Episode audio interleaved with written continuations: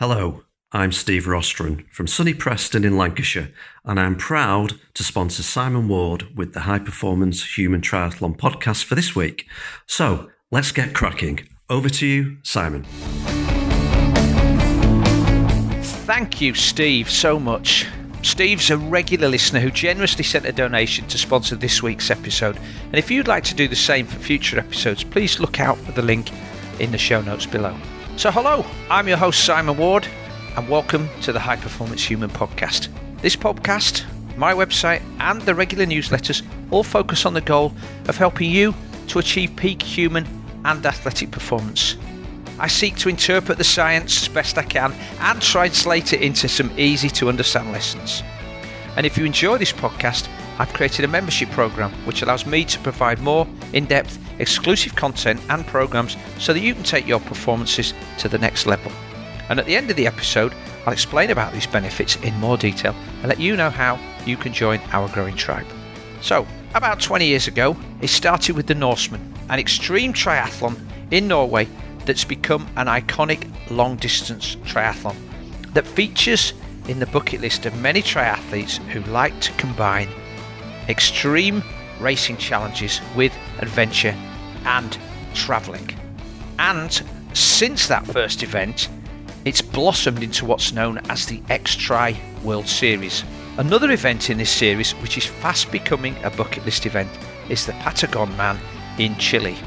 And in this week's episode, I get to chat with Scott Whittlestone, who finished third overall last year, and his two support crew members, Grant Carter Moore and Mark Taylor, about last year's event. We talk about the whole X Tri concept, how you can adjust your training for events like this, the essential and valuable roles of the support crew, and the event itself. So let's get cracking and chat with three lads who went to Chile for an adventure. Well, welcome to the show, my old friend Grant Carter Moore and his two pals, Scott Whittlestone and Mark Taylor. How you doing? Good evening.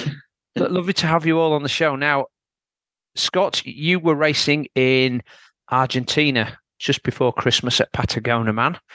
And Grant and Mark, you were Scott's supporters. Um, before we get on to talking about the race and the specifics of, of that event and the X Tri format, um, I'd just like to go back a little bit and get a, a feel for the um, experience levels that all three of you have in triathlon. So, Scott, as, as I know that the other two of you are athletes as well, but Scott, as the athlete that did Patagonia Man, can you give me a brief potted history of your triathlon experience, please?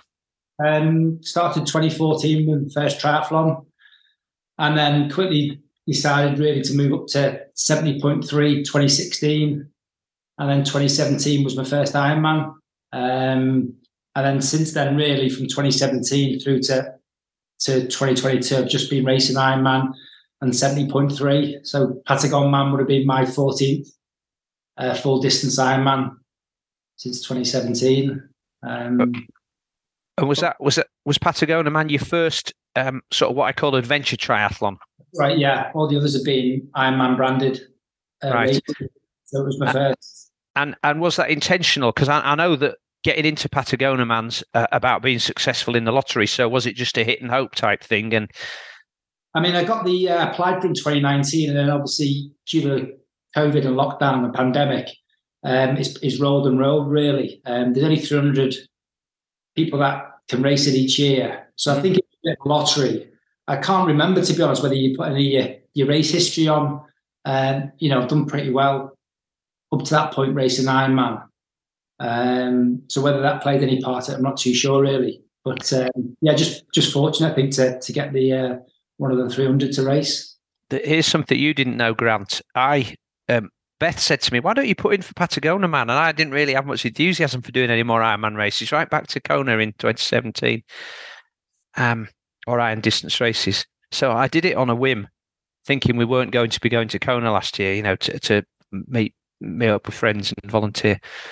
Um, and then when when the shortlist came through of the lottery, it said, "Oh, you haven't been successful," and I'd forgotten about it. So I was like, "Oh, thank goodness for that." You know, I wasn't that bothered. But it said there's another, there's a rerun for all the people who don't take up the places. and I forgot to check, and I wasn't that bothered. But, but I was just going through some emails, and I saw this email. And it said, "Hey Simon Ward, you've been successful. You've got a place at Patagonia Man in 2022." And I'm like, "Oh no! Oh, literally, what am I going to do now?" Because then at the bottom of the email it said, "You need to decide by Wednesday evening, 10 p.m." Well, it was Wednesday afternoon when I looked. Um, by then, we'd already decided we were we were going to go to Hawaii, and Beth had got in contact with friends and said we were going to go meet them there. And so, um, yeah, I turned it down in the end.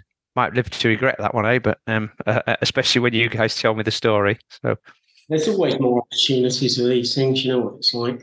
There is, Grant, but I'm getting a bit older now. There might not be many more opportunities for me. Hmm. We'll see. So, okay, right, Scott. So, um, this was this was your first adventure try. Um, Grant, um, I know a little bit about your history, but why don't you tell the listeners? I've been in triathlon about ten years now. Um, I've sort of uh, never really knuckled under too much. I sort of dip in and out. Um, I should sort of maybe be a bit more consistent with my training, but uh, yeah. Um, I've done, I think, about four 70.3 races and four iron distance races. I qualified for Kona on the first Ironman at Bolton 2019. Um, yeah, I had a sort of very good day, a very strong bike. Um, and uh, yeah, just a bit lucky, really um, in the grand scheme of things because I know it's a bit of a. Uh, I remember when we were sitting in the um, in the auditorium for the um, award ceremony, and Scott said, "What are you going to do if you get a roll down place?" And I was like, "No chance." And he was going, "No, you could do." And I was like, "No, whatever." And it actually happened, and I was like, I had to eat my words.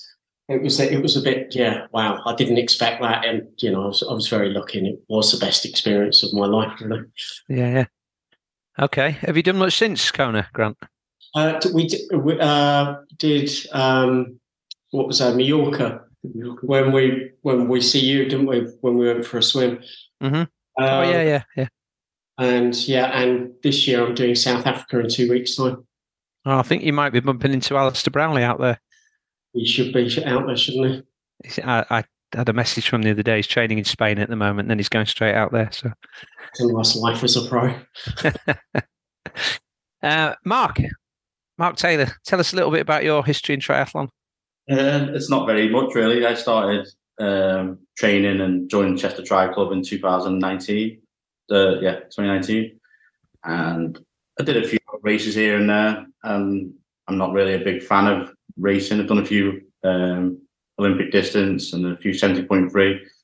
I was signed up to do Wales and it got deferred and deferred and deferred and it just bored the life out of me. So I sold me space. Um, mm-hmm. And then I, I, just enjoy training with my mates, going out for rides, swimming, going on adventures like this. I, I, get more more of a kick out of it through the people I've met and the friends and the good time we have away from pressures of racing. I just do it for a laugh. that's that's why I mean I'm always messing around doing something stupid. You've got uh, lot of experience as a race director at the Dee Miles. Yeah, I, I, run the uh, the Chester Tri Club run the, the Dee Miles swim event, which is hundred years old this year. Mm-hmm. I organise that every year and spend a lot of time swimming in dirty water. So, mm. right. Well, I like I like your approach to uh, appreciating training more than racing. There's definitely uh, a lot less pressure, but you can still be fit and enjoy life, can't you? And um, yeah, I feel I feel like I get a bit more fun out of that side of things now than I do racing. So, okay, so um, now we know that you're all engaged in triathlon and enthusiastic about swim, bike, and run in one way or another. Let's just talk about the concept of X Tri events. Now, this this all started with Norseman, didn't it? And I think uh, uh, Norseman's become the sort of world championships, and a bit like Hawaii was in triathlon. You know, once upon a time you could enter um, and now you have to qualify. I, I have to put. I'm going to raise my flag here and say I was one of those who was able to do Norseman when you could enter. I did it back in 2010. So, uh, um, if you're going this year, Scott, it'll be a great experience. We get a slot, unfortunately. It was really, just, yeah. It's the I think it's the top two, top two males, top two females. Um, get the automatic slots for it. Oh, okay, right. Well, that, that I'll cross that off my questions for later on then. Yeah, so it's I think Ben Hoffman's going and then Kevin Jervis. Okay. But mm. uh, it, and to be honest, it, it clashes at August time is always a difficult time for me to race. It's kind of summer holidays and away with the family and the kids really. But right, something that I want to. I did apply this year for the lottery, so we'll just see maybe a year after next, maybe. Well, that's right because it's not exclusively a world championship event, is it? You can you can enter on the lottery like you used to be able to. It's just very oversubscribed, so probably even more difficult to win a, a lottery place there than it is to ex, uh, to Patagonia, man. Yeah, I think so. Yeah. Uh, okay, well let's t- let's tell people what what are different about these rent these events than your standard um, Ironman triathlon.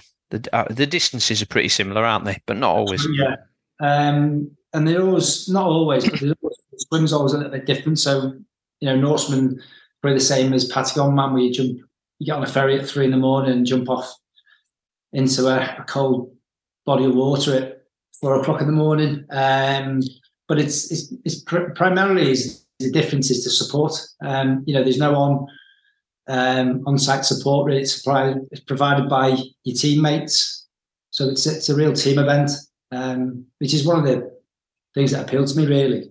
Um, is having this adventure with your mates. Um, you know, and I I couldn't have done this without the two guys at either side of me really.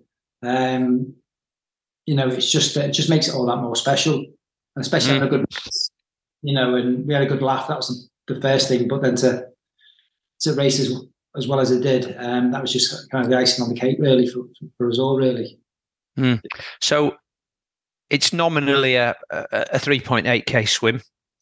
Um, but I guess it could be a bit more, it could be a bit less. And some, um, in some of these fjords, I know in Norseman, um, a lot depends on the tide times. You know, you could have you could have a ferocious um, tide going out and, and be like swimming in an endless pool, but you could also be blessed with a, an incoming tide or a neap tide where y- you actually have quite a quick swim. So that's that's a bit of a lottery as well, isn't it? Yeah, it was actually uh, cut down on this year's event uh, due to how bad the water was, and I, I like swimming in dangerous bodies of water. And even I was standing at the side watching them go off in the boat, thinking it's pitch black. There's like a four or five foot swell of smashing blue uh, white top waves, and I was thinking, unless you're a really strong swimmer, you, there's going to be a lot of people pulled out of this. And I think they made the right decision in the end to to cut it short a little bit. Um, Because it, it was really bad, wasn't it? Yeah. When, when you can see people's faces getting onto the boat, I know everyone's nervous at the start of these events, but Mm. there's nervous and there's like fearing for your life because of the People were broken, weren't They, they? were- they could see before they even got on the boat. Mm. They were looking at like the boys at the side of the but at the ferries before it took off, and they were there was just smashing side to side in the water. And I was thinking to try and swim through that if you're not a really strong, confident swimmer, you, it could just uh, defeat you mentally at the start. There, I think. Um, What was the water temp? It was really low. yeah, the water temp was like 11 degrees. Wow. Yes. Were, were you were you swimming into those waves, or was it coming at you from behind, or, or were you If you hadn't put it down, you would have been swimming into them, going out, and then you turn around a, a, a naval Ah. ship and you swim back to shore. And I Right. think that's where it would have really got people. But just as the race was starting, it just seemed obviously with tides turning, it, it, it kind of calmed down a lot. Um, but I think they made the right decision, but it's a bit bit of a So what was the swim cut down to then? 1700 meters. 70. Okay, so did they just take you further out on the ferry to the turnaround point then? Yeah, so they took you to the turnaround point, which was a naval ship, and basically you, you swam in a straight line back to the um, to Mhm. T one. Sorry, then. And how do you know where you're going? I remember at Norseman they had a bonfire on the beach, and you basically swim for the bonfire. But at one point, there's a little outcrop of rocks that come along, and if you're not careful, you're suddenly swimming in the dark, and then you then you swim in the ground, and uh, you have to sort of head out towards the fjord a bit. because there's nothing there. It's basically the lights of the harbour. Swim toward uh, on the way out. If you'd swam out, it would have been to the lights of the navy ship, round the navy ship, and then swim back to land. And there's only one building round there with lights on, so you just aim for the lights, obviously. So it was. And there's a few boys on the way which are markers, but they weren't race markers. Who can like, as long as you're swimming that way, you'll do all right. Swim towards the lights, you'll be all right. Okay, I know. Um, there's been years in Norway when they've had to change the swim distance because of the outgoing tide, but that means that you have to come ashore um, a bit further along the coast, and you end up riding 220 kilometers instead of the posted 180. Um, but but you know you've you've not maybe you've not had swim for swim for those 30 minutes you would do, but now you've got an extra hour or so's biking, but you still got the same cutoffs. So um, yeah. Everything about it is extreme. You know, it really is extreme triathlon. Even Yeah, yeah. brief, Simon, the race brief, um, they leave it a bit loose, really, intentionally. So they, they say to you that you know, they'll be be prepared. There's going to be some some challenges out there. We're not going to tell you all about the course and the route. It's down to you to kind of um, you know accept the challenge and and and then you know adapt and, and get through these these obstacles. And one of the first obstacles, apart from the um, the condition of the water, was as we approached the the um, the harbour to get out of the water. I was expecting a ramp as you'd normally expect to get out of the water, and I was faced by a cargo net. A wall. right. And they'd put a cargo net on the over the wall, and you were holding yourself up. So I just had a laugh to myself. It was just kind of epitomised the race, to be honest. It was. um It just made me chuckle getting out of the water, pulling, pulling myself up over a cargo net. You, you were in the military, right, Scott? So you'd be you'd be yeah. familiar with those things, right? Yeah, yeah, it was just it just yeah, brought me back to my army days. So it was uh yeah, it made me laugh. And, and the good thing is you get then get into T T one, you know, and, and you, you have to I had to decide who my sport was going to be, and you have to wear a, um, a high vis vest, um, and they're the only people that can help you. But it was just nice getting into transition. You know, me and Mark had discussed what I was going to change into. And the difference is, you know, in Ironman, they they say, you know, nudity disqualification. In in this, it's It was liberalism. it, it was, it was they do say the race manual be prepared for nudity yeah. because people are just stripping off because it's so cold. You need to get fresh, dry cut set of clothes on, really. So it was kind of strip off, you know, get yourself dry and then and get on the bike really. Um, I, I remember that from the Norseman that they said the uh, the transition one's been sponsored by the housewives of Eidfjord. So nudity is- nudity isn't just isn't just allowed; it's expected. yeah. yeah. Yeah. To be quite honest, it was that cold. Nobody would have seen much that, that, that would have made the sponsorship worthwhile. The, the worst part about the whole thing was uh, the T uh, T1 transition. There's a lot of people all come out of the water similar times. Yeah. But by the time you got to T2, like Scott came into T2 on his own. So there's like all film crews and that round, no one around at all apart from me and Scott. And he's trying to get out of his race suit into his running suit. People filming, taking pictures, and like it's just just knob and bollocks everywhere. so um, no one else to hide behind there. It was just Scott in the middle of everyone going, Are you all right? What's your name? And then like, he's trying to take his clothes off and his undies off. did uh, does that swim have much in the way of um, jellyfish activity? Because I know a lot of the extra races, um, you get people posting about the, the the large numbers of jellyfish. I, I thought the, the actual swim was quite pleasant. It was they, they delayed it and delayed it because initially the Chilean Navy they're the ones who make the call whether it's going to go ahead, and they they left it. I think we boarded the ferry at three in the morning for a four four o'clock start, and I think it was gone five o'clock by the time we actually jumped in hmm because they were just waiting for this bit of a lull. Um, found myself in the engine room trying to keep warm with Ben Hoffman, which was quite nice actually. Not something that happens every day. Um, but actually, the, the, the swim itself, I've been I've been prepping in the, the River Dee before I went out there, and that was down to three, four degrees at times. So twelve degrees actually in, in Chile was uh, was quite pleasant. It was quite it was quite nice actually. hmm Um, The locals did uh, mention although that there was orcas in the area, didn't Yeah. they? Um, which that that's that was uh, uh, that certainly sat in my mind when I was swimming. well, we, we, we did a, they did a social swim, I think it was two days, the day before or two days before the race. Uh, everyone got to meet and do a social swim just down the road. And that's where we saw the signs there saying that the caution, there's orcas in this water now. And um, I think a lot of the orcas come in because it's uh, the, like the fjords are uh, better for bringing up the smaller calves. But yeah, we, yeah, I didn't really didn't see that sign until I was coming back in. I was like, I'm glad I didn't see that because I swam. Me and Scott, like everyone was kind of just swimming around a small area. Me and Scott were like, well, we've got to get 3K in, so we swam like a kilometre and a half out and coming back with thinking "Hmm, maybe we shouldn't have swum all that. I've I've seen Frozen Planet. I think David Attenborough says that orcas have never never really had nasty contact with humans, have they? But but I mean, there's there's always a first one, isn't there? I do look tasty in a Zone3 wetsuit though. So. Well, you should have been wearing an orca wetsuit. You might have been okay then. So um, 3.8k swim with a, with a little bit of an added bonus if you're lucky, um, and then you're onto the bike. So uh, these these rides go over some changeable terrain. So I guess it's not exactly 180 kilometers, is it? I don't know. It's pretty much um, 25. I think, was yeah. It's, it wasn't far off to be honest, and it was you, you kind of apart from the gravel section. So um, there's probably there's a few roadwork sections and a few uh, uh, probably three or four other sections where it's it's proper gravelly.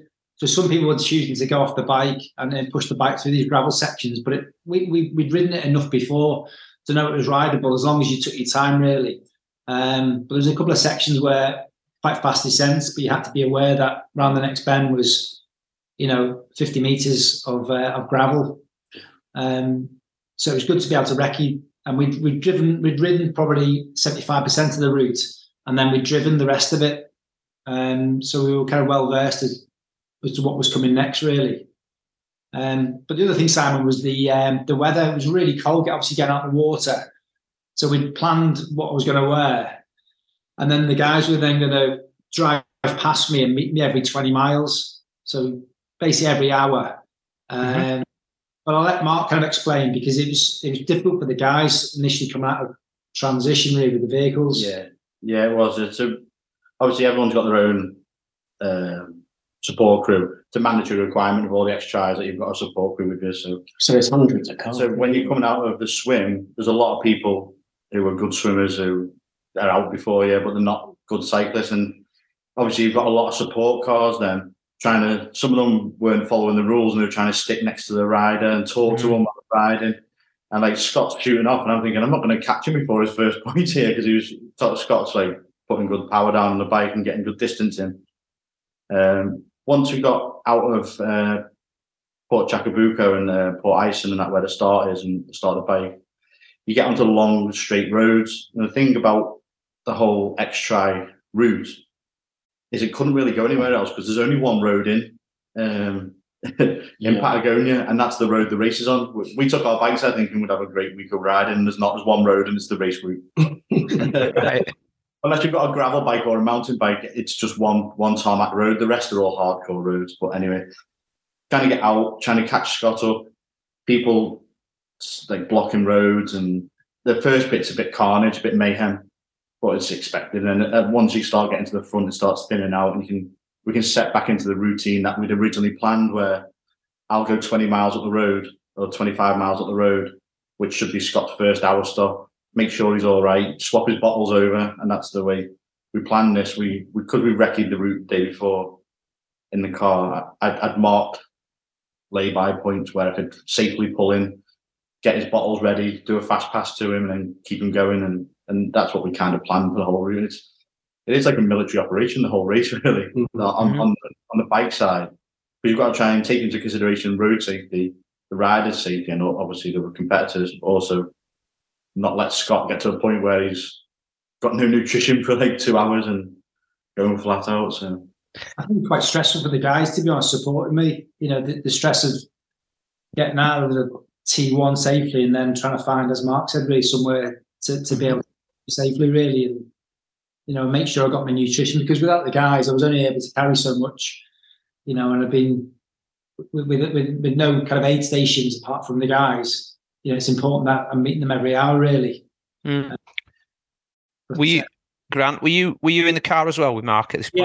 Yeah, yeah, yeah. Okay, so you're working as a team. I I supported for some people up at Celtman last year, and uh, there's a, there's a very narrow section coming out of the first um, transition, and it's a single track road, so there's just lots of passing points every couple of hundred yards, and you could meet a you know camper van coming the other way or a, a you know a whole sort of line of motorbikes. So you have to wait. So I had to I had to get out of the water and get up the road. So there was two of us supporting t- two cars supporting two people. And you're right, it was a military operation. We had to share we had to share support duties to start with until the until they got onto the main road. Um, and I had to take a decision to get out, get out before all the other cars did. Otherwise, like you said, Mark, I'd have been stuck behind and not able to offer any support. Um, but it's stressful, isn't it? Because you you you go shooting up the road and you think, right, I'm going to get ahead of them, and you think you've gone a long way, and then all of a sudden you find somewhere to park and they're right there, and you haven't got your stuff ready, or you get a bit of the way up the road and then they don't come for ages, and you think, oh no, what's happened to them? Am I going to have to go back? That's that's the biggest uh, that hour window that you you said for the rider to be going for an hour before he comes and meets us.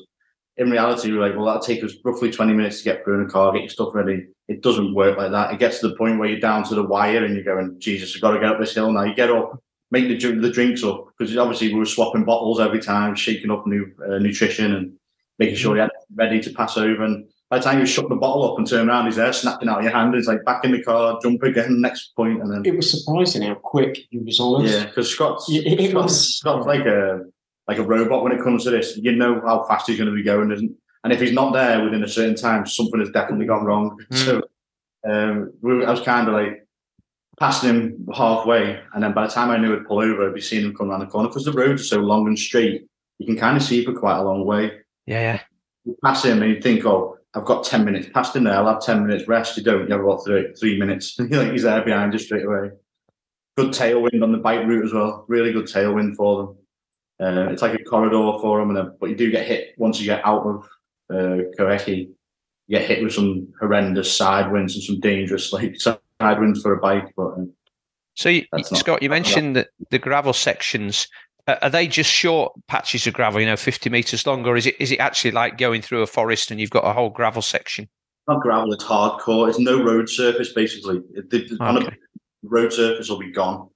And it's just it's like big hardcore road surface. It's not fine gravel we'd expect over here. It's it's basically roadworks you're riding through. Okay, so Yeah. just unplaned roads. Yeah. But it's been like that for years because the locals are saying, you know, it's been, you know, before lockdown that was there. And Well, I guess if the roads are like that, it also stops the tourists from racing too too fast through their neighbourhood, doesn't it? There's Um, only four four major spots um, of roadworks. The, the first one was probably 50 meters wide. Second one was roughly about the same, wasn't it? And then once you got off the main strip onto the last mountain climb stage, there's quite a long section there where there wasn't. But you were on a climb, so it was probably worse to be trying to ride through it because you couldn't go fast, but you also couldn't ride hard because the bike's flying everywhere, and there's a lot of people getting punches. I think tubeless is the way to go forward up that way. Yeah, hundred percent. Yeah. people getting a lot of punches there and snapping chains off and that. So Is it is it a time trial bike course then, Scott? Hundred percent. Yeah. Yeah. Yeah.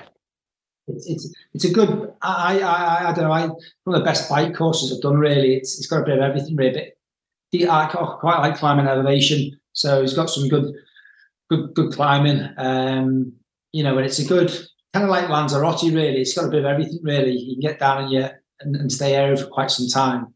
Um, quite decent. I think it's like two thousand four hundred meters of climbing. So it's not huge, but it's kind of you know, it, it's it splinters the, the uh, any big packs up really. Um, It's attraction though with the Yeah. glaciers and the scenery is absolutely mind blowing. It's just beautiful. It, it just it's hard to actually comprehend. No camera or photo does it justice. that's okay for you, Grant, sat in the car. Okay, did, did you did you get much chance for sightseeing, Scott, on race day?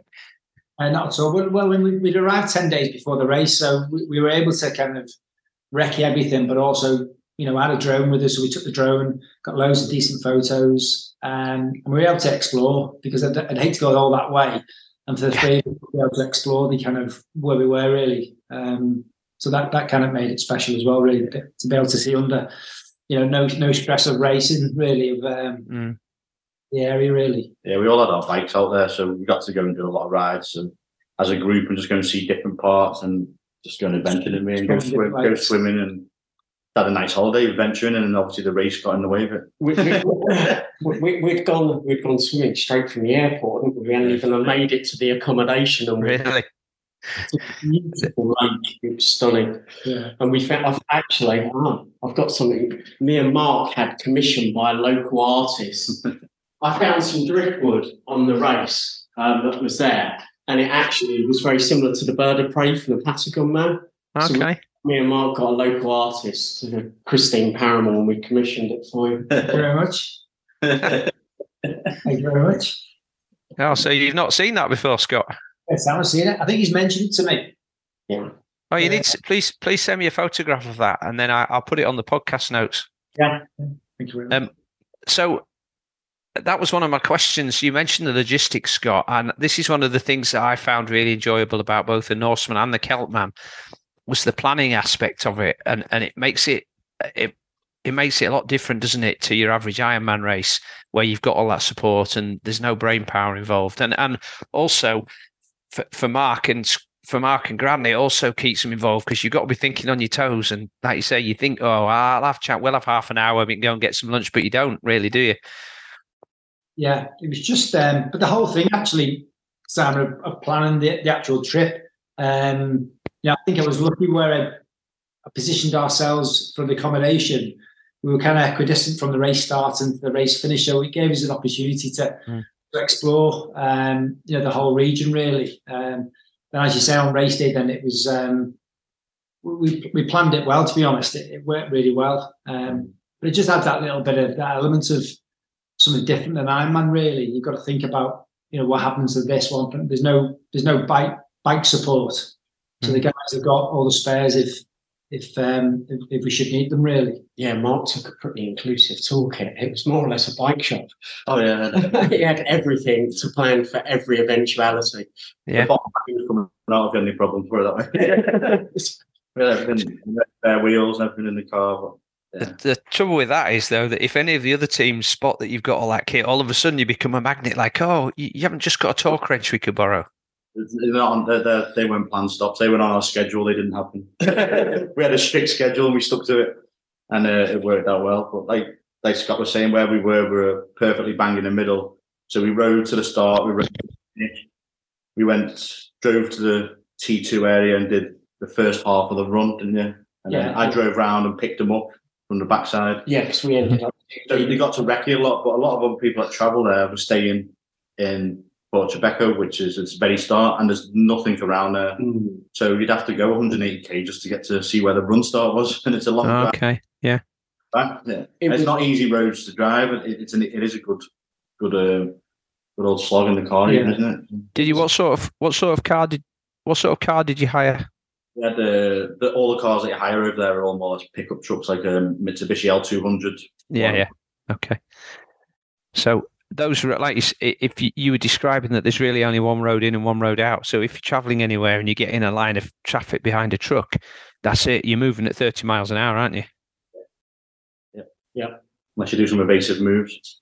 There was a bit of mad driving from some yeah, of the so, some of the um, some of the teams were um, driving a bit inconsiderate of other race users if if they'd lost. And like you say, some people are fast in the swim, but not as fast on the bike. So when they're starting to get caught by the faster bikers, they weren't moving out of the way or making passing a bit more dangerous for the sport, trying to get ahead for their riders. And it was a bit frustrating, but um, it, like you say, once you get past a certain, I'd say probably 30k into the bike, it, it really fizzled out then, didn't it? Uh, and then started getting into where the, the faster riders at the front then. The the Celtman is a loop. It's a big loop, just one big loop. But you're on the North Coast 500 route, so there's a lot of tourists around even at that time of year. And all the support vehicles had to have a Celtman sticker across the uh, side of the windscreen so that they knew who you were, and you had to have the race number in there. And there were some very specific instructions in the briefing that you had to adhere to the road rules, that you had to park in designated parking space. You couldn't just park on the side of a, a carriageway um, to support your person, and then, and like you said, Mark, block it for everybody else. Um, so, and and there were there were time penalties and disqualifications that would have been handed out for for cars that were seen to infringe um, the rules. Was that the case in in Patagonia, man? Exactly the same. We had you had the race, your team race numbers uh, stickered on the back of the truck and on I think it was the the left hand side door. You had to have, and which had your your rider's race number on. So obviously, if you saw a car driving, you could tie that car to the race Mm. and penalise them. Um, exactly the same. You you've got a parking. And the good thing about it is that there- there was a lot of lay-bys around there for like gravel lay-bys at the side of the road, whereas the northwest uh, 500, whichever route it is, 200 is it's very narrow around there, isn't it, with limited spots. But the the the, the opportunity to stop is plentiful over there. It's just obviously you've got to pick them right, otherwise you you might miss a few, and then all of a sudden your rider's going another 10, 15, 20k without any. Hmm. Yeah. Win- win So- So there's there's also something enjoyable about doing a point to point, isn't there, Scott, Yeah. as a rider? That's right. Yeah, it was just um, yeah, it was just um, the whole thing really. You know, the scenery, as as Grant alluded to, really, the scenery is just breathtaking, um, and the fact that we'd recce'd it as well. We knew what was coming, um, so we knew the, the first part of the bike would be quite cold, and then there's a couple of climbs um, into the main town, and once we kind of got into the town, um, as Mark said, there's a bit of a right turn then, kind of just before. When was that? Um, there's a right turn then, and that's where the wind changes really. I thought I want to start working quite hard now, some climbs. So we ended up uh, changing clothing. Um, so it was just kind of El Blanco. Yeah, that's it, yeah. So it's where you come off the main the main fast road, and that road up to that right turn is really fast. Uh, then you turn off and it starts going into a more or less like a 10, 15k climb. Um, and that's where like there's a lot of strong riders on the flats that were round about neck and neck with Scott. And then as soon as you got to the climbing, the the fast um, round runners are just you know, drop. We were thinking, oh, Scott's going to do all right. And the next thing, he was miles ahead of them all. The next checkpoint, and we got to the very top of the climb before he come down the switchbacks. He was a long way ahead of them then, and we were thinking, oh, well, he's he's right at the front of the race now. I think it was just changed in the, over the, the section of that last big climb because It is a long 10k climb, Mm. and it was hot, and it, it it suited Scott perfectly down there, where he could really just keep on going. There's nothing. Nothing outrageous about it. It's just consistent Yeah, all yeah. the way up. It's like five, six percent all the way up, but it's just consistent. And um, then obviously the switchbacks in the last run into the T2, really So- fast, knuckled in there. Bit bit like that big climb you get in Mallorca then, Puig Major. Yeah, yeah, it probably is not far off that. Yeah, Yeah. What Okay. So you- Simon, on the last Oh, yeah. handover- on the last handover, so obviously I'm slowing down, passing the guys in my bottles, my two bottles with my nutrition. So they passed me two new bottles, um, but they end, I end up with three bottles. So, so for the last uh, probably ten miles, I'm riding with a bottle in my mouth because I've got nowhere to put it on my bike. There's obviously no aid stations I can stop at. I don't want to get caught littering because obviously you get DQ'd. So I'm I'm riding 10 miles with a water bottle in my mouth. I, didn't, I didn't see him riding with this bottle, by the way, because I, I did a joke. As soon as I gave it to him, I knew the descent was so fast. I had to jump in the truck, go as fast as I could to T2, park quite far away, then I had to run with all Yeah. Scott's gear as fast as I could to T2, thinking he's, he's going to be there before us. I was running down the street with all these bags like some kind of nonsense. he turns in with a bottle hanging out of his mouth, like, could have took this off me. I, I had what you've just described there, Mark. I had that exact nightmare in in Celtman with the two I was supporting because I had their running shoes.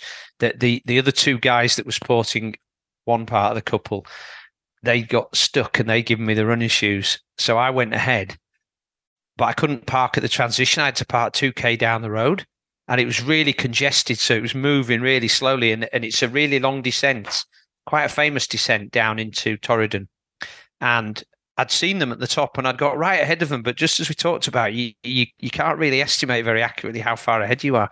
So I'm running back down the road. I'd got, by the way, I'd got I'd got a calf injury as well, so I didn't know whether I'd be able to run. So I'm jogging back down the road. I'm trying to get to them. I'm thinking, no, I'm going to be there, and then I got there, and they both stood there in transition, no shoes, waiting there with all the running gear on, no shoes, and I, I think they'd been waiting a couple of minutes. And in the end, um, when they got to the first checkpoint before you go up the mountain, they were the last couple. They had 30 seconds to spare. So if I'd been any longer, it might have been my fault that they didn't get to do the full route. I was uh, I was running down the street thinking I'm not going to make it because I knew Scott that road coming into T2 fast and I knew we'd be going like 30 plus mile an hour all the way down that road. Mhm. And sure enough, just as I got there, he's sweating in a high vis vest and running all these bags. He, he pulls up and then next thing like everyone's talking to him. I don't think they expected uh, it to be like Scott where he was because like, I think a lot of the higher numbers were the faster riders and, and Scott's number was like really low down the, the pecking, three, three, I think it was. pecking order and they were like, oh, uh, Some uh, 52 year old old bloke from, uh, from Chester. But yeah, you know, soon we were once, once shocked. Scott once Scott got all his stuff on and we spoke to and he got him out there, we were speaking to the guys on transition. I said, "What positions are you in now?" And he said, third. He's in third now." Said, "The two two ahead of him are obviously the first and second place." And we were like, "Oh, things have just changed dramatically." Because up until that point, couldn't see anyone because it's just so remote. You don't see anyone passing. You don't see anyone lapping or doing loops. It's just point to point. So you're just concentrating on Scott. Hmm. Keep waiting passing, but you still don't know who's in front from there because it's just point to point, and that's the, the joy of it. And I don't think Scott knew uh, where he was at until I had no idea. until the run, until I met him on the backstage of the run. Because as soon as he went off, it was like the weight of the world up my shoulders. And I was like, right, I've got more or less two hours now before I have to see him again. So even that went faster. That went horribly fast. So, so you set. So, tell us about the run then, because um, quite a lot of these events, there are parts where you have to have somebody with you. So, is that the case in Patagonia Man, where you have to have a, a second? Um, it's, it's actually a 44k run. It is, um, and I'd say the first 15k are climbing, um, and then you kind of maintain that elevation along ridge lines. Um, and, and um, it's, it's like on a hard compact, isn't it? Kind Mm. of, quite Just hard. like, just like fire roads, they are. They're just like Yeah. fire, like uh, fire roads for the forest that you get around in the UK, really. Um, Very undulating, aren't they? Yeah, but um, so you've got um, they have an aid limited aid station at 10k, and then they've got a second aid station at 20k. But it's not like an Ironman aid station. There'd be a, a family, you know, with their kids there, giving you some, you know, Gatorade and some Coke and some water, and that's it really. And a dog. On a dog. Oh, don't yeah. forget the dog. So basically, um, I'd left transition, um, not seen anyone, but was informed that I was in third place. So, and obviously, I knew then that it was Ben Hoffman and Kevin Jervison first and second. So I thought opportunity to get on the podium here with two professional triathletes. So I thought, don't mess this up. Um, but I've got no idea how far people are behind me, whether you know they're five minutes, ten minutes, twenty minutes. Um, but as I got to the first aid station at 10k, um, topped up my water, um, but you're pretty much self-sufficient, really. Um, but then out of nowhere came this border collie. So, um, and then it stayed with me. Uh, it ran with me to heal for 34 kilometers. Oh, really? ran, ran for two hours 50. Um, and all my, pho- all my race photos, because at some point you're going through rivers, you cross rivers, and we've got photographers out there. And, and all my photos are with this dog. I've got videos of me crossing the line with this dog. Um, and actually, by the time we'd finished, um, across the finish line, to inform obviously the race director that this dog's come out of nowhere. It lives 34 kilometres away. We need to get it back to his owner. Um, so that was pretty special, to be honest. It was, um, and that was the only that was that's all I saw. You know, on the whole race until you get to it's either 32. Uh, so you you met me at 30k, So and then it's like last 15k I was running this. and Yeah. yeah, around about 30. I'll let Mark explain what happens then from T from the finish back to kind of 30k points. Uh, yeah, so we get. I, I drove to the finish line, dropped the car off there, and then there's buses then that shuttle. Yeah, because the road, the run route's so narrow, uh, and, and it's like a fire track road.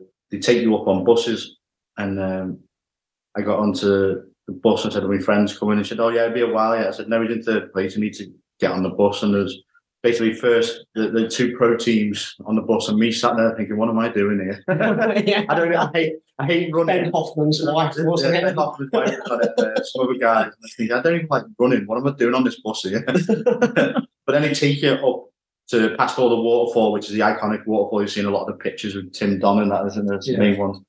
Up, up a, a fire road track, and it is the last 15k is either flat or, or descending slightly, really. Um, and that's where you can meet up with a team member to run the last 15k with you or give you any nutrition if you want it. But there's no aid stations after them points after 20k is there? Yeah. Uh, so you, you, it's up to your team if you want to get more nutrition and and top up anything, but also have that last little bit ran with him. Um, yeah, and Scott started running. There's no way I was sticking with him. I said, just keep on running. I'll be behind. I've got. I had a bag full of nutrition if he needed it, so I'd always catch him up if I needed to. But he was gone. Like I said, because I told him people were catching. He just got into his head. Now I'm going. I said, don't slow down for me. Don't think this is a, an, an enjoyable run. Just go flat out. I'm behind you somewhere. Just miles behind. Where were- where were you, Grant? Were you I not was, running with him? I, I was waiting at the finish line with the camera. Okay, right. Good job. Good job. That's the thing, Sam. You've got you even though I had both of the guys with me, there's only one support that's allowed to kind of hand me nutrition uh, and then run with me really. So it's um it, it was um it was just uh, Mark on that part was able to to do the running with me.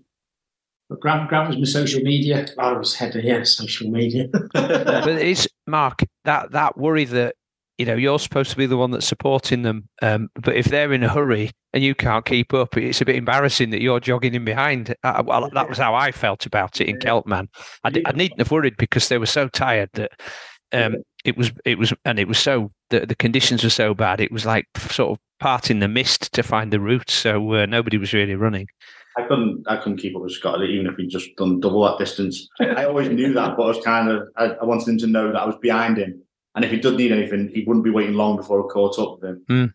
But it was funny because obviously Scott had flew through, and then as all the, the media trucks, because we were so far ahead of the rest of the pack, all the media trucks that were coming up were thinking I was part of the race, and they kept on jumping out to take pictures of me and that.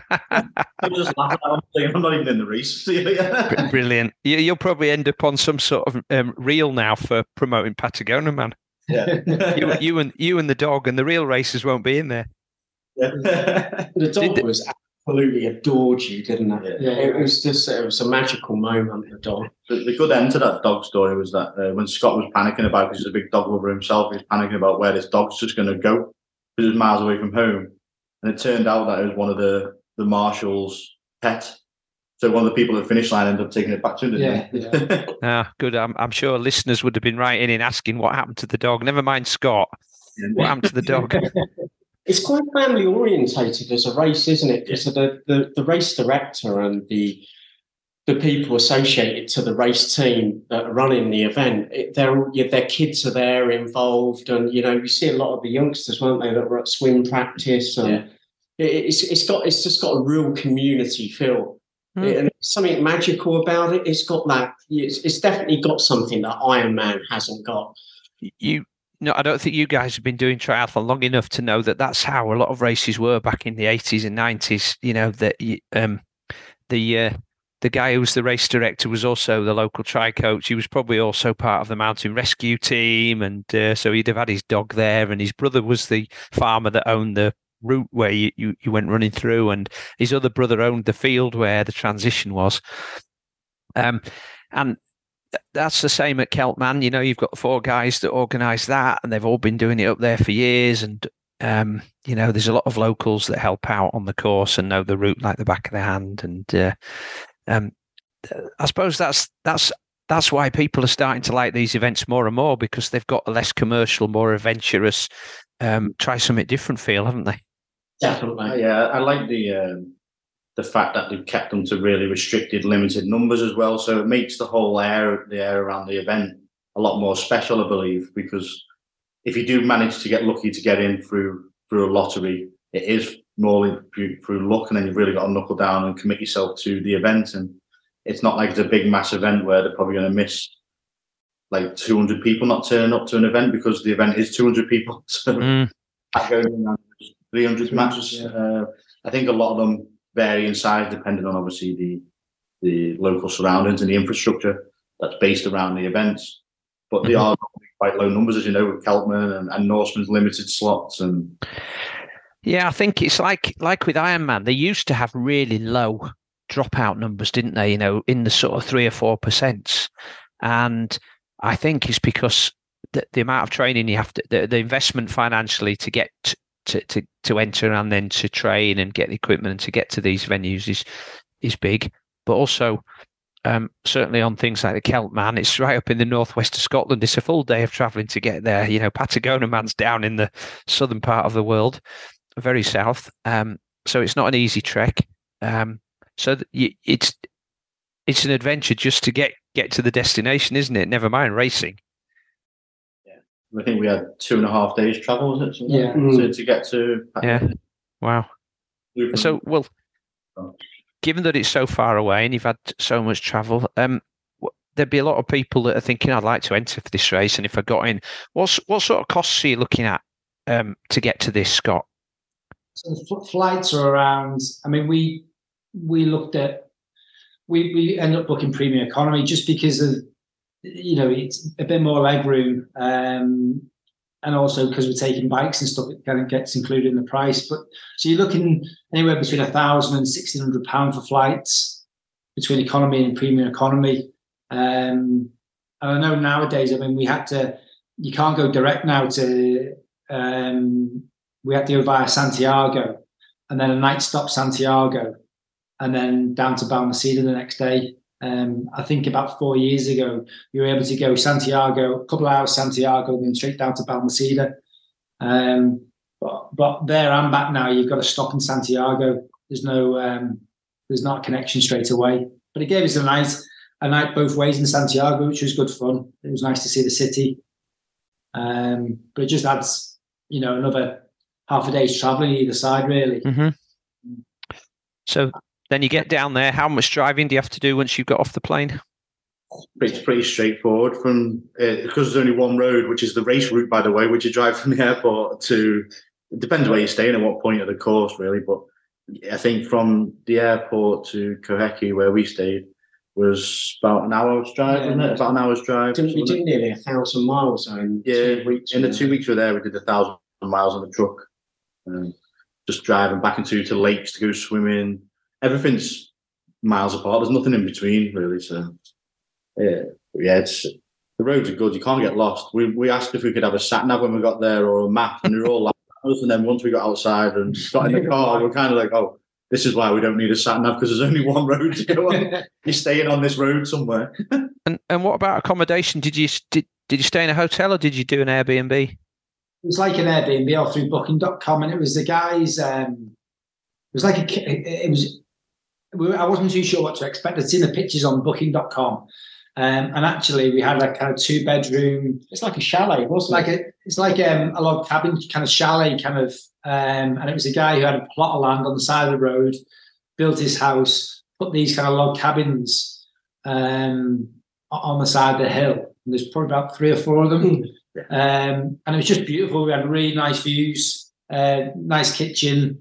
Um, he had two dogs as well. So we made made friends with his dogs so uh, they came to see us every morning um, and, and, and it was great actually. We were ten minutes drive to, to the main town for, for you know nights out, grand, Yeah. um, supermarket, um, restaurants, and that. Um, or we had you know a decent um, decent little kitchen, a decent little chef in eight grand. he was our chef. But, Food, uh, food in the supermarket is really expensive over there. Yeah. That's one thing that you, you notice when you're over there. The food is really expensive. We were spending a lot every time we go in there. weren't we? So- Yeah. I, I don't think it helps. We never went in there with a list, did we? Either we were just walking around Went and we out, get that. We get that. You know, typical men going shop at supermarket shopping. You know, we we don't think properly, or we're we're not very organised. Or we just see things and go, "We'll have that, we'll have that." can't recall Sam what we paid what paid for the accommodation. Um, maybe I can't remember now. Maybe fifteen hundred pound for maybe the, the two weeks. Really, maybe a bit more than that. I think the uh, the truck was about a grand for the uh, for the two weeks. So I mean, it does add up in that. Um, but you know, I, I I cover those costs because it's you know I've asked my friends to come. They're taking leave from from work and that. and, You know, it's, it's taking time away from their families and that really. So the least I could do, um, I felt was to to pay for it really. Um, And without them, I, I couldn't have done the race. Um, So sorry, Scott. Just confirm you did you did you pick up the tab for everything then? Yeah, most things. Um, we we agreed basically. Um, we'd we kind of um, the air cost, we'd, we'd, we'd split we'd split that. Um, but I picked up the com- accommodation costs and the, the truck and that. And then between the three of us, when we were there for eating out, we just we just split it three ways. Um, Just kind of kept the rolling tab of all the foods and dinners we were having out, and then more or less when we got to the end, we tallied it up and we were in like a couple of dollars each between the, the total amount spent. So it was always fair that way. But like Scott was saying, he he fronted it and supported the trip um, and the adventure, which we were all grateful for. It was a good time for us. Yeah, it's fantastic. I mean, you can get away with just having one support if, if that's what you choose to do. Um, you know, but for us, it worked with three of us. Really, it was um, three mates, and it was um, it was a, a worthwhile experience for us all. Really, You can hire uh, support while you're out there as well, Simon, on that on that Patagonia race. Um, Hmm. There's locals that will, for a fee, support you on the bike route and that. So I don't know how versed and uh, militarized they'd be compared to what we were, but I think if, if you want to tick a box to get in a race and probably reduce cost, if you wanted to hire someone over there, there- there's a few people that were doing that we bumped into on bike rides saying we they just paid a local. So so yeah, I, I've I've done you know obviously I've done the Norseman as an athlete and I've done the Celtman as support and it's definitely better if you've got two people, even if you've only just got one car, because it means while one person's driving, maybe somebody else can be doing some food or shaking up some drinks or just reading a map or just just it's just nice to have somebody to talk to because it's a long day out as well, isn't it? You know, you you you're up at the same time and there's a lot there is a lot of stress as you've already referred to um, as a supporter and by the time you get to the end of the day and you've crossed the line and you've got back to your accommodation which is no doubt a bit of a drive um, you, you, you've been up for the best part of 24 hours I think, I think, we, I think we left the accommodation on race day at one o'clock in the morning. Yeah, yeah. yeah. And then it's more or less an hour and 45 minute drive to the start. And then you have to go and rack everything up and get there on time. Scott loves a good faff, like, so just the transition. I like to get there when transition opens, Simon. Yeah. I like to get everything squared away. I like to faff. so just, yeah, we end up getting, I think, there at three in the morning. Yeah. Um, By the time you've racked and that, if the race started at four, get on the ferry, there still isn't much time then. It's kind of in. Mm. And the good thing about them smaller races is the transition's not massive. First, and it's first come best dressed in your position in the um, in the transition area as well. It's not like this is your allocated number. It's go where you want, and and basically you pick where you want to get changed. It's not like based around your positions or near the exits and that. It's just like go where you want it was good, good that way. And then, but it, like you say, starting from one o'clock in the morning, and then by the time Scott had finished, and then it was nearly nearly two hours drive back to the um, to the accommodation. I think we got back about seven o'clock at night, didn't we? And it's yeah. they say it's just that mental exhaustion when you get home and you're thinking. I know Scott's gone through the physical exhaustion, but as, as the, from the support team, you're thinking just need to sit down now and just like breathe out, just relax. You don't realise how tense you are through the whole thing horrible. One thing I will say, Sam, for people listening, um, you know, we we went out ten days before the race, um, but I know we met a few people from the UK actually out there who they arrived on the Wednesday, you know, and were racing on the, the Sunday. Uh, no support. They had someone out there, so it is possible. You know, you can. There's quite a few bus transfers from Balmaceda um, Airport either to Chacabuco um, or to Coyhaique um, so it is possible to do it without car hire. Um, you know, so you, if you want to keep the cost down. Who, was, the, who was the guy, the, John, um, the Greek lad? Yeah, yeah, He asked the local to support him, and the local said, "Oh yeah, no problem at all."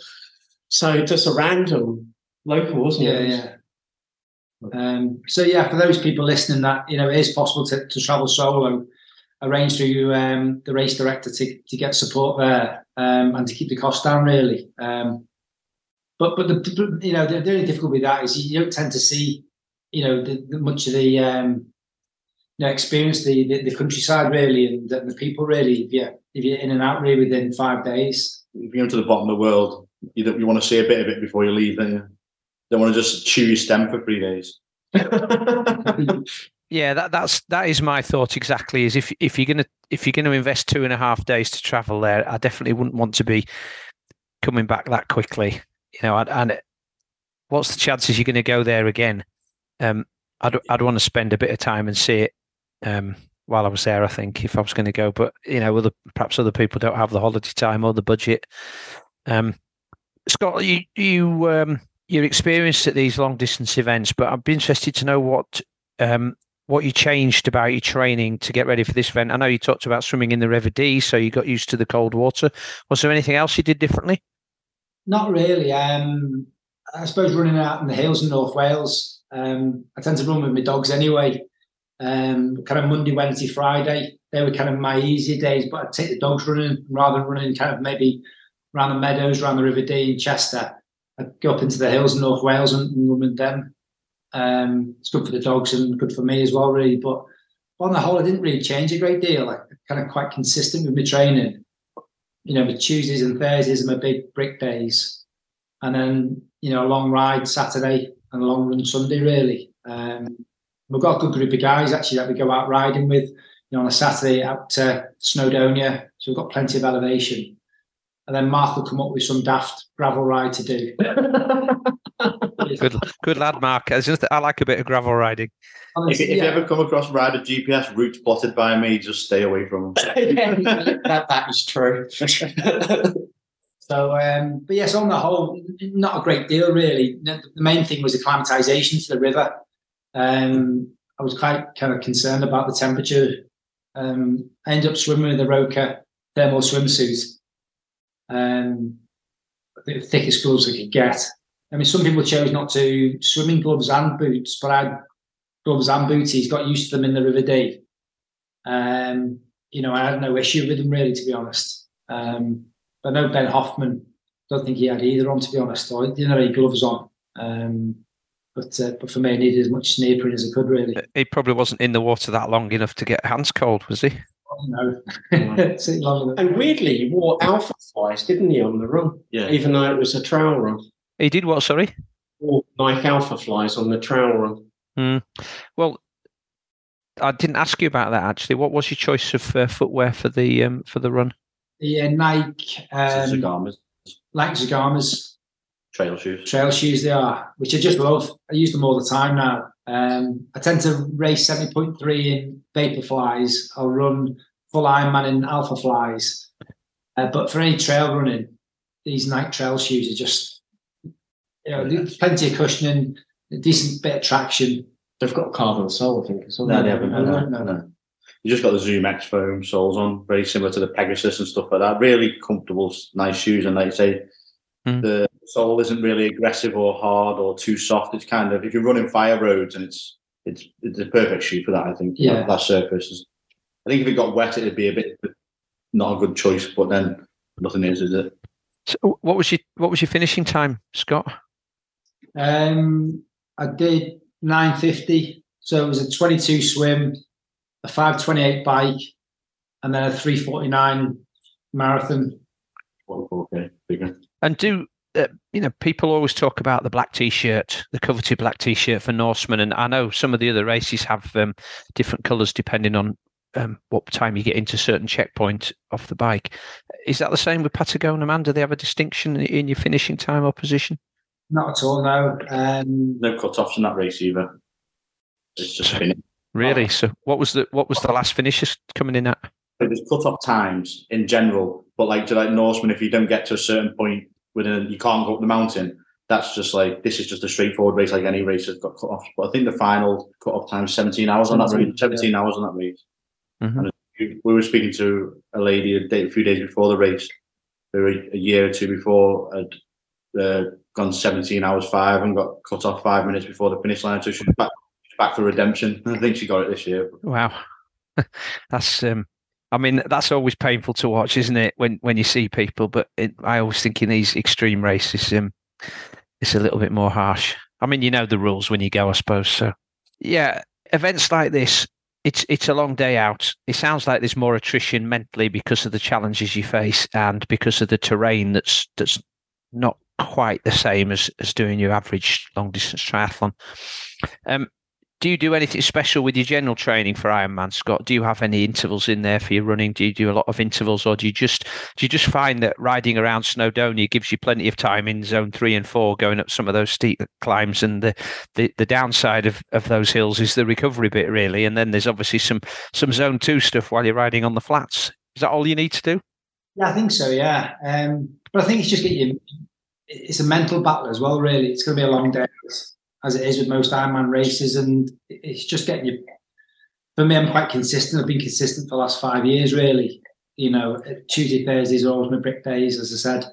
Um, you know, I'm getting maybe 20 hours of training a week, you know, and um, nothing kind of changes whether I'm doing an Ironman or whether I'm doing an Xtri.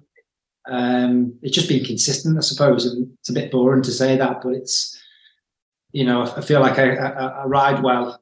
Um, don't swim as well as I'd, I'd, like to, but I ride well, and I know no matter how hard I ride, I can generally run off, um, you know, and, and, do a decent marathon. To be honest, um, but this was a bit of unknown, really. It was 44k off road. Um, you know, but speaking to kind of Ben Hoffman afterwards, you know, he, even he was struggling up up some of the hills on the run. Um, you know, I was only 20 minutes behind him. I was only I was only 20 minutes slower on the marathon than, than Ben, so I was quite I was quite pleased when when I found out. To be honest, I'm just thinking there about um, the amount of training you're doing. Are you, are you retired now, Scott? Or you? Yeah, yeah. I sold. I had a business with two of the business partners in 2019. Sold it pre-COVID. We were in aviation, aviation maintenance. So, you know, we were fortunate to, to get the deal done before COVID. Um, and COVID hit, as you know, in 2020. Um, and that, and that was me finished. Um, so being, you know, house husband, kind of dog walker. Uh, and my training hasn't really changed, to be honest. So even when I was working, so I, get, I used to get up at four in the morning, you know, and get two, three hours in before work. Now I'm able to get some sleep now, and that that's made a huge difference, if I'm honest. And it's a stress as well, Simon, of of running your own business mm-hmm. and the stress of, of, of managing people and managing the business. Uh, you know, it, it, can't underestimate how how difficult that is really, and then trying to fit your training in. Mm. all that's gone now. I do miss seeing you on Strava at 4 a.m. I was, I was on there. was always on there, weren't? Yeah. Um, but yeah, so the training's not massively changed. It's just the, the amount of recovery you get now. Um, and the stress is gone. And I'm, I'm choosing to do this. So I've got no reason to moan about it. You know, I'm doing a five hour turbo. It's my choice. Some choice, eh? yeah. I do get slated for the amount of time I do spend on the turbo on my, on my treadmill but it's consistent training. You can't hide from the numbers. No, no. I, I find uh, I think I'll probably be going out with Mark though on some of his gravel rides. No matter how bad he says they are, I think I'd prefer that. I've I've done enough indoor five hour rides in my time. But well, listen, fellas, I appreciate you spending some of your evening chatting to me. Um, it's been really interesting to hear about the race. I have Patagonia on my list of places to visit. Um, I'm not sure if I'll be putting Patagonman back up on the top of that list now after listening to you. It sounds like a, a nice adventure. I do I do fancy some gravel riding down there, Mark. I think that would be quite good fun. Um, without the, without the stress of racing, but um, it sounds like a great adventure. Hopefully, we've provided enough information t- to any of the listeners who have this on their bucket list. And um, I guess Scott, if anybody did have any questions, could we post uh, or point them towards you? Of course, you can. Yeah, no problem don't ask me for what my Instagram account is, but I'll, I'll give you the details so you can put that on your uh, on your social media feed anyway. Well, your, your social media man here, Grant, he'll be able to furnish us with all those details. Um, so thank you very much for sharing that story. It's really interesting. I, I, I love to hear about um, all sorts of triathlon events, but these adventure things sounds like so much more fun. And uh, it's no wonder that it's grown from one race in Norway to a, a whole series of these around the world. Um, so if, if you choose to do one in a in a slightly warmer place like Central Europe, I think you'll have just as much uh, of a good time. So Scott, Grant, and Mark, uh, appreciate you being here. Hopefully, I'll see you on the start line somewhere. And um, best wishes for your 2023 adventures. Great, thank you. Take care. Cheers, Simon. Thank you. Thank you again to Grant, Scott, and Mark for joining me as guests on this week's High Performance Human podcast. Doesn't that event sound like such an epic adventure? Maybe I'll have to add it back into my bucket list. To make sure you don't miss any episode in the future, please go to iTunes, search for the High Performance Human Triathlon podcast, and hit the subscribe button. So, if you can remember back to the introduction of this episode, I mentioned the benefits of our membership program, which include access to a growing library of training plans for endurance events covering triathlon, duathlon, aquabike, swim run, Xterra, Gran Fondo cycle races, ultra trail runs, marathons, as well as more focused plans to help you build mobility and strength, as well as boosting specific aspects of your fitness like functional threshold power for the bike or CSS pace in the pool. We also have monthly workshops which are exclusive to our SWAT members, and all members get free access to our educational workshops on subjects like nutrition, sleep, strength, and many more. We also have a growing range of discounts on partner products that I believe in, I use myself first, and for which I do not get paid to promote.